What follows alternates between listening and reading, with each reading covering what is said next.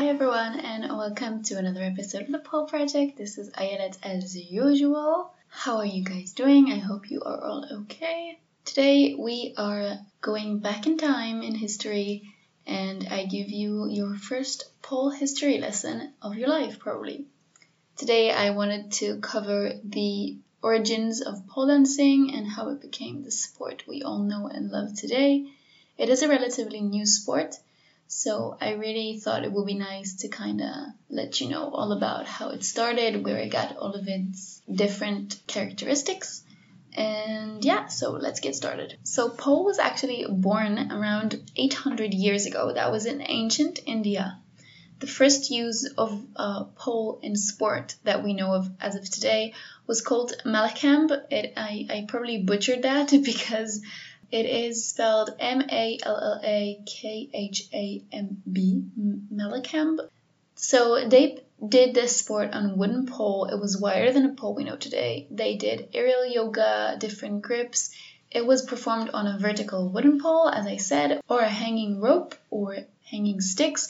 So I think it's also safe to say that it was the basic of aerial yoga and also trapeze, maybe. I don't know. It seems like they all originated in the same way. Also, it was actually a threesome sport, or more even. It was performed by large groups, but minimum three participants on the same pole. They would sometimes even jump from one pole to another, which, if I think about it as in today's context, I'm like, no, thank you. That sounds terrifying. So that was the sport part. But what about the dance? So the dance part came much later in history. It was about the end of the 19th century in the United States of America. So it started when Egyptian dancers called Ghawazi, and I will spell that as well. It's G H A W A Z I. They would perform belly dances in traveling sideshows or circuses. And these shows are very provocative because the women had little clothes and lots of jewelry. And do you remember the time, it's not even the 20th century yet, so people were, were very conservative still. The women were very modest and wearing corsets and large dresses, so at the time it was very controversial. It stirred a lot of attention. In the 1920s, they started using the wooden tent poles. They would essentially dance around them in order to steer the interest of the viewers. Not long after, in a few decades, the belly dance met burlesque and the tents became bars and strip clubs were born.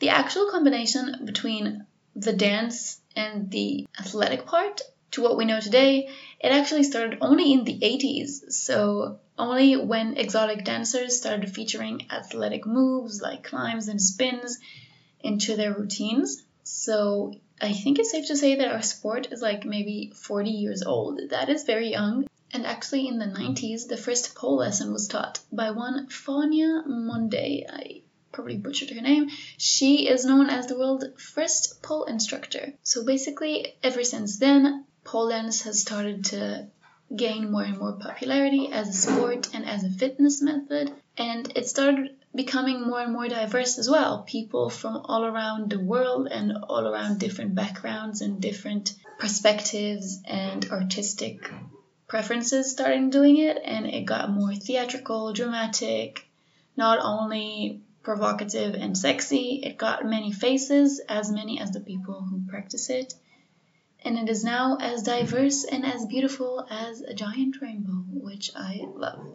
So, yeah, that is it for today's history lessons, you guys. I hope you enjoyed this little trip through history to learn where our sport came from and how it became what it is today. I hope you enjoy this, and if you did, please follow on Spotify or wherever you get your podcasts at. Make sure you check us out on Instagram at the Pole Project Podcast and on Facebook in the Pole Project. Like, follow. It will make my day if you take the time to write a review or even just send me a message. Let me know what you think about the show.